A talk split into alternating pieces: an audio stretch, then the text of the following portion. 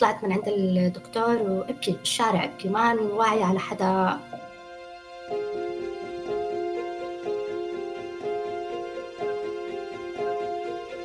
وما كنت حاطة اسمي الحقيقي كنت قال يعني عم بعمل اسم متخفي إيناس دغستاني يعني إنه تخفي شوي.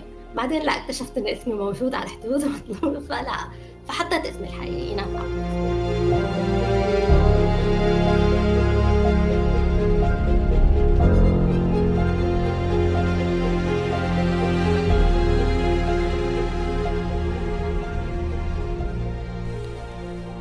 سمعتوا صوت إيناس عوض. كاتبة سورية من مدينة حمص. أم لثلاثة أبناء. الكبيرة فيهم عمرها 18 سنة وأوسطهم خالد. عمره 16 سنة وهو طفل توحد. عايشين بكندا من أربع سنوات. بعد رحلة طويلة بدأت بخروجهم من سوريا أواخر سنة 2011 مرورا بانتقالهم المؤقت إلى السعودية وانفصالها عن زوجها سنة 2016 بتخبرنا إيناس ببودكاست صارت معي عن تجربتها كناشطة إنسانية عن كونها أم لطفل توحد مسؤولة عنه مع أخواته بالكامل لوحدها وعن رحلة هجرتها إلى كندا وتأقلمها مع الحياة الجديدة. والبداية من عملها الحالي. هلأ لما جيت على كندا آه، بدي أشتغل أبدأ بسوق العمل. فاكتشفت إنه ما بيقبلوا. طبعا شهاداتنا هون ما بتنقبل.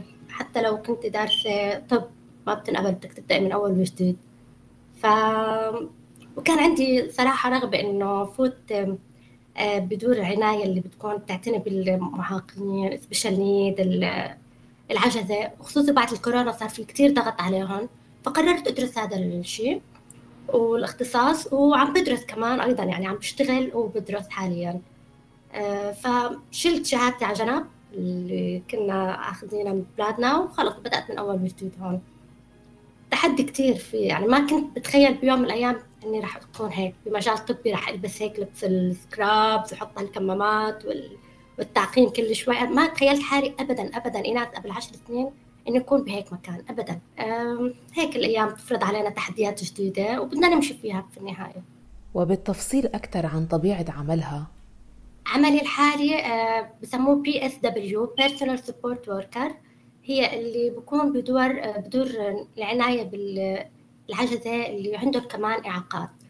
فنحن بنعتني فيهم آه، بكون عامل دعم لإلهم إذا حابين يطلعوا مشوار مثلا بطلع معهم برافقهم إذا حابين يعني أثناء الأكل في منهم ما بيعرفوا ياكلوا. يعني هاي مهمات بسيطة مساعد لحتى نقدر يعيشوا بكرامة وياخذوا حقوقهم بهالحياة بنساعدهم. ف ومراقبتهم إذا في مثلا أعراض طبية إذا في شيء في يعني عملي تواصل مع المريض والطبيب بنفس الوقت والممرضة.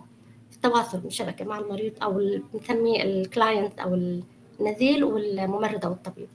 إيناس حاصلة على بكالوريوس أدب عربي في بلدها سوريا. جربت بالبداية تشتغل بتخصصها. كونه في مدارس لتعليم اللغة العربية بكندا. قدمت عليها وانقبلت لكن بسبب أزمة كورونا ما تم الموضوع. شو يلي دفعها لتختار المجال الحالي رغم التعب اللي فيه؟ ليش ما اختارت مجال أسهل كونها بالأساس عندها مهمة صعبة بالبيت وهي الاهتمام بطفل توحد؟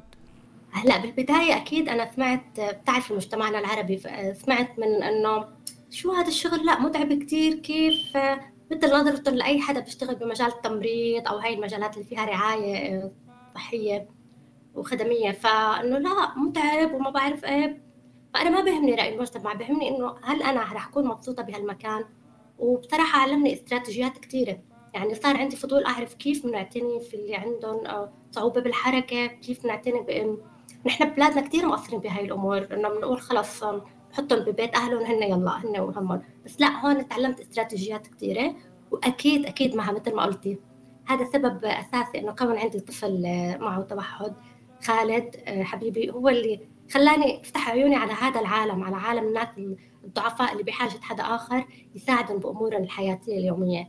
فأكيد له دور آه، خالد. لولا وجوده يمكن ما خطر على بالي أو راح خاف إنه ما بعرف كيف بتعاملوا مع الناس هيك. لكن كون عندي طفل أعطاني خبرة كبيرة. فورا دخلت بهالمجال لقيت حالي قادرة وواقفة على رجلي. مع إني أول ما بدأت كمتدربة إنه اتفاجئ إنه فورا عم بعرف كيف أتصرف أتعاطف معهم أفهمهم مع إنه في حاجز اللغة يعني. أنا ماني متقنة للغة 100% ماني كندية والموجودين كلهم كنديين. فلقيت حالي عم أفهم بكفي إني عم بفهم بعيونهم. وكمان بعضهم بدهم لغة اشاره كنت أنا بتعلم لغة الإشارة عشان ابني. ففادني كثير كثير هذا الموضوع.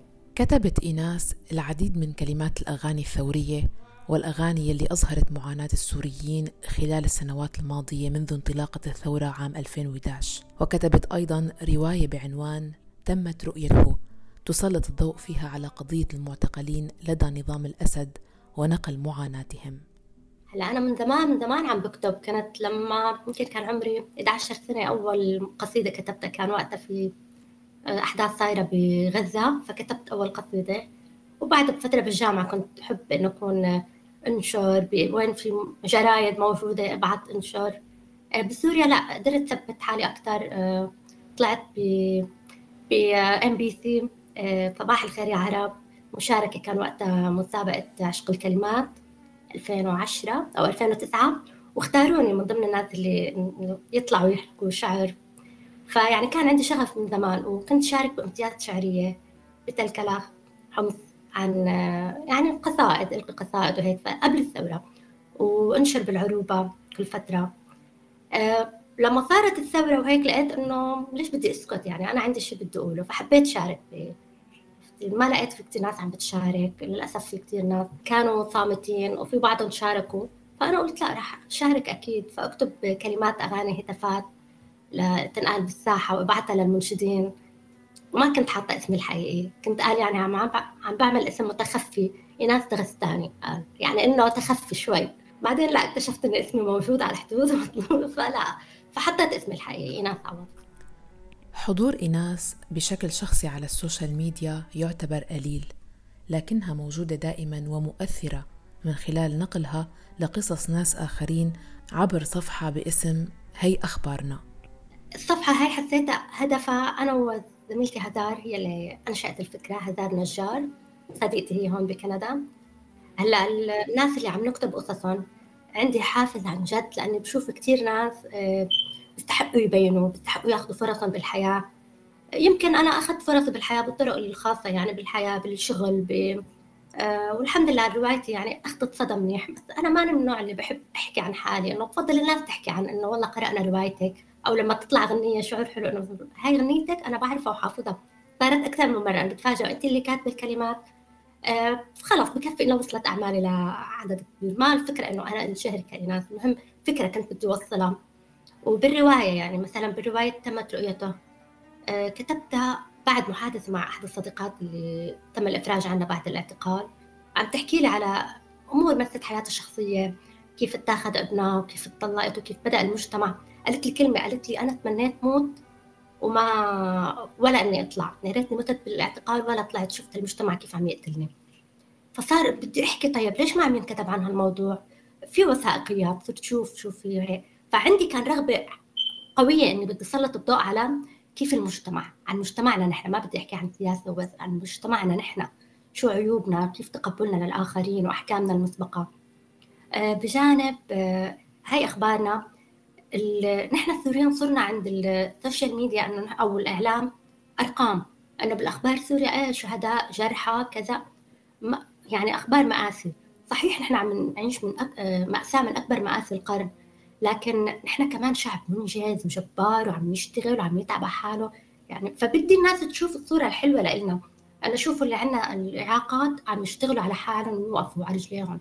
اللي عندهم ظروف صعبة وأغلبهم الشباب اللي ما قدروا يكملوا تعليمهم عم يتعلموا عم يشتغلوا بتركيا بأوروبا بجوا سوريا كمان رغم الأوضاع الاقتصادية. فحبيت أسلط الضوء على هدول الناس إنه بدي الناس تشوفهم. مين هن السوريين؟ هدول الناس بحبوا الحياة بتعبوا على حالهم. فلهيك إيه كل قصة لما يعني لو تعرفي كل قصة نشرناها كتار منهم ضليت لاحقهم فترة طويلة. اكتبوا تستاهلوا لا لازم نكتب عنكم لازم نكتب. هن لا لا لازم. بحب الناس تعرفكم وبعد ما يطلعوا وشوف الإعلام صار يحكي عنهم واستضافوهم بقنوات بفرح إنه أخذوا فرصتهم وتشجعوا وبكون حافز لغيرهم إنه يعملوا مثلهم أو ينجحوا في الحياة. خبرتنا إيناس كيف تلقت خبر تشخيص خالد بالتوحد؟ وكيف تعاملت مع هالشي يلي ما كانت متوقعته أبدا؟ هلأ أول قبل ما أعرف إنه معه التوحد كنت مفكرته حدا عادي جدا ما ببين عليه إنه أي أعراض لكن كان تواصله شوي يعني ما كان في هالتواصل الحميمي بين الطفل وأمه فما كنت بعرف التوحد قبله ما كنت بعرف شو هو التوحد. يمكن سمعت عنه بمجلة أو بمقالة بس إني قرأت عنه أو شيء لا ما كنت بعرف. ولا واجهت حدا ولا سمعت عن حدا بعرفه من حوالي إنه عندهم طفل توحد. وكنت وقتها عم خطط إنه بدي كمل دراسات عليا أعمل ماجستير بجامعة البحث يعني كنت مخططة إنه حابة أكمل تعليمي وآخذ ماجستير بالأدب العربي وهيك. فوقتها قلت لا أجلتها خليني أشوف ابني شو ماله. وكانت صدمة حقيقة لما تم تشخيصه بالأردن.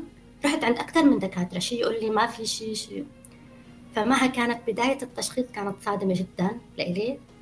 أه بتذكر كنت طلعت من عند الدكتور وأبكي بالشارع أبكي ما واعية على حدا. وعشت فترة فظيعة يعني في البداية كانت انهيار. أه بكى طويل أه مثل ما بسمون انهيار بأرضية الحمام على الزاوية. هاي هاي عشت بحذافيرة بعدين خلص وبعدين بدي أوقف مشان ابني مشان بنتي. فهون بدأت أتقبل الموضوع أقرأ. أدور على كتب وقتها. آه، بجوجل ما كان كتير يعني. جوجل كان وقتها مدونات. هالحكي هذا يعني 2006 7 فصرت روح على الأردن روح على مكتبات الكبيرة واشتري كل شيء بيخطر على بالك من عن كتب التوحد. وأثقف نفسي بهالموضوع وبدأت شوي أعطي دروس في البيت أعطي جلسات أدور. والحمد لله شوي شوي بعد ما صارت الثورة ما للأسف طلعت من سوريا فما ما دخل مدرسة ولا شيء ضلوا كل هالفترة بدون هذا. كان معتمد تماما علي تعليمه وتقديم هو من النوع الصعب يعني التوحد صعب كلاسيكي. فبعدين لما جينا على كندا الحمد لله لقيت ثمر التعب إنه فورا حطوه على مدرسة على عمره حسب عمره. وقالوا لي إنه متعلم مهارات كثير كأنه كان بمدرسة يعني. تعلم كثير أمور فقلت لهم شو الاستراتيجية اللي تبعتها بالصور بالهيك كلها بحثت عنها بنفسي. ف ولحد الآن لسه عم بتعلم. حاليا هو بفترة البلوغ وأنا ما كنت بعرف إنه بهاي فترة المراهقة الطفل بمر بتغيرات هرمونية و... وسلوكية فعم بتعلم. أنا لحد هلأ عم بتعلم. شو كيف ممكن أتعامل معه؟ كيف كيف ممكن يعبر عن حاله؟ وهو علمني كمان علمني كيف أكون معطاءة بدون ما إني أنتظر شيء من الناس.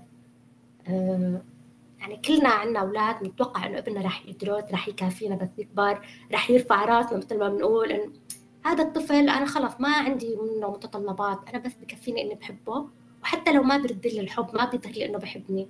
خلص بكفيني إنه هو مبسوط وبخير وسلام فهون علمني نقطة الحب اللا مشروط غير المشروط إنه بتعطي بدون ما تنتظري آه إنه يرد لك إياه مثل بقية العلاقات اللي هون حالة خاصة فهو حقيقة علمني أشياء كثير ما كنت أفكر فيها ولا يمكن أتعلمها لولا وجوده بحياتي كيف بتشحن طاقتها للاستمرار؟ ومن وين بتستمد الدعم؟ هلأ أنا كثير بمرق علي فترات انهيار انعزال عن العالم شوية اكتئاب. هذا شيء طبيعي كان جزء من رحلتي مع إنه يكون عندنا طفل توحد. طلع هذا الشيء طبيعي جدا. حضرت ورك شوب حضرت دورات. حاولت مثلا شارك بحلقات مع أهالي التوحد على الفيسبوك جروبات الأمهات. هذه الأشياء البسيطة حقيقة أعطتني حلقة دعم نفسية مثل الأمان النفسي إنه أنا في حوالي أمهات مثلي. فضفض لهم مرة يعني بتذكر صار موقف وكنت عم أبكي ومقهورة وما في حدا أحكي وما بدي أبكي أحكي لأولادي مقهورة. ففت على group الفيسبوك للأمهات اسمه أمهات لمعجزات وحابة أوجه تحية ل admin ال group حقيقة جدا جدا فادتنا. ف وصرت فضفض وكلهم يتفاعلوا معي يعني. واحيانا مثلا بكون بضيقه بتصل برفيقتي مثلا اللي عندها طفل توحد كمان بنفضفض لبعض. ضروري يكون عندك حدا مقرب يفهمك. نفس الدائرة نقدر نتشارك آه، أفكارنا مخاوفنا همومنا. لأنه يمكن هو هو أكيد صعب كثير ما سهل. وما بحب أظهره أنا على السوشيال ميديا إنه هو بعض الأمهات إنه بفرجوك الحياة سعيدة وعندنا استراتيجيه وناجحين. أنا ما عم بقدر أكذب أقول إني أنا ناجحة و... لسه حالي لسه عم بتعلم لسه عم حاول أدرب نفسي.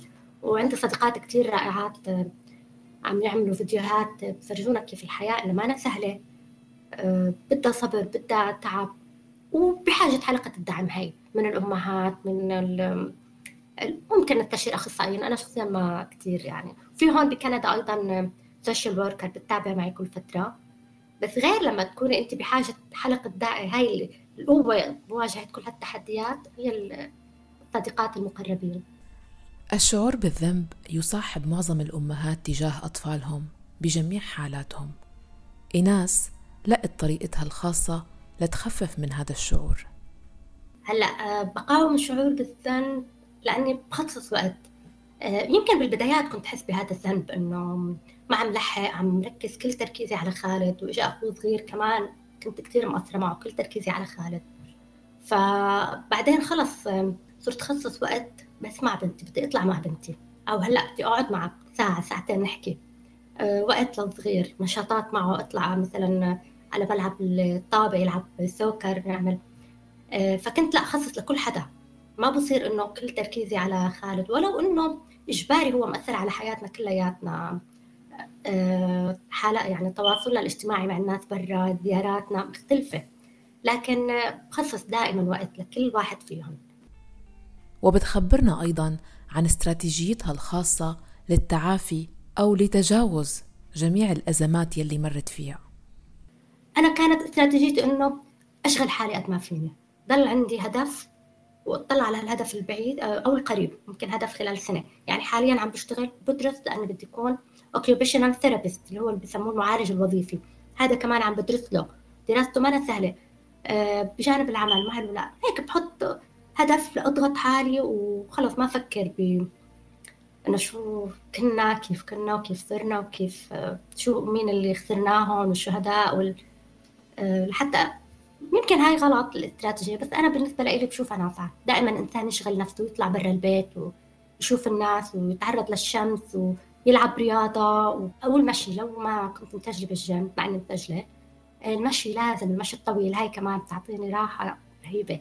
المشي الطويل أو الركض الطويل بالهواء طلق أثناء تسجيل الحلقة مع إناس لفت لي نظري خلال اتصال الفيديو لوحة خلفها مكتوبة عليها عبارة سألت عنها وخبرتنا قصتها.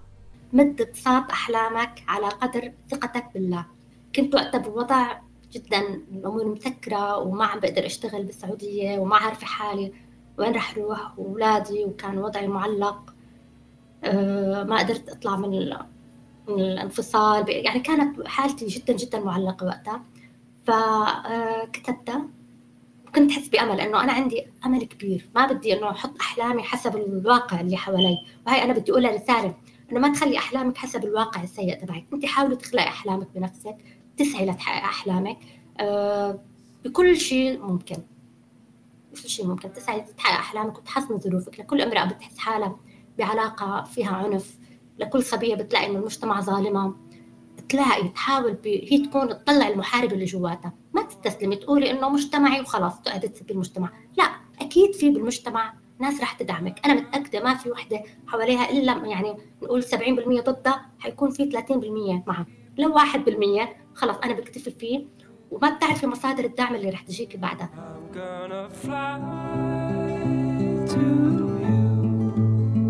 Oh, I'm not with your love. هاي كانت قصص وتجارب عاشتها إيناس. كانت وما زالت عم بتحاول من خلالها تحقق أهدافها وتعيش لحظات من الاستقرار والأمان على جميع الأصعدة. أنتو كمان فيكم تكونوا ضيوفنا بالحلقات القادمة وتخبرونا أحداث أثرت فيكم وغيرتكم. لا تترددوا أبدا شو ما كان مضمونها. راسلوني عبر الواتساب صفر صفر تسعة سبعة واحد خمسة تسعة اثنين واسمعونا دايما من خلال موقعنا الآن دوت أف أم وجميع منصات البودكاست. بالإعداد والتقديم كنت معكم أنا مها فطوم. إلى اللقاء. Please give me with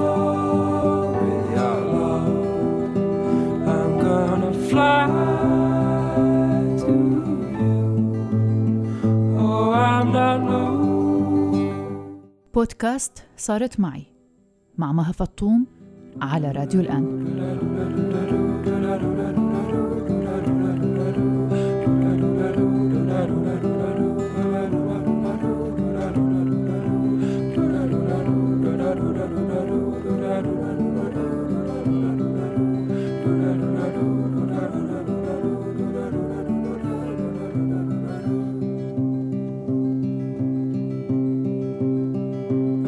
I've got hope.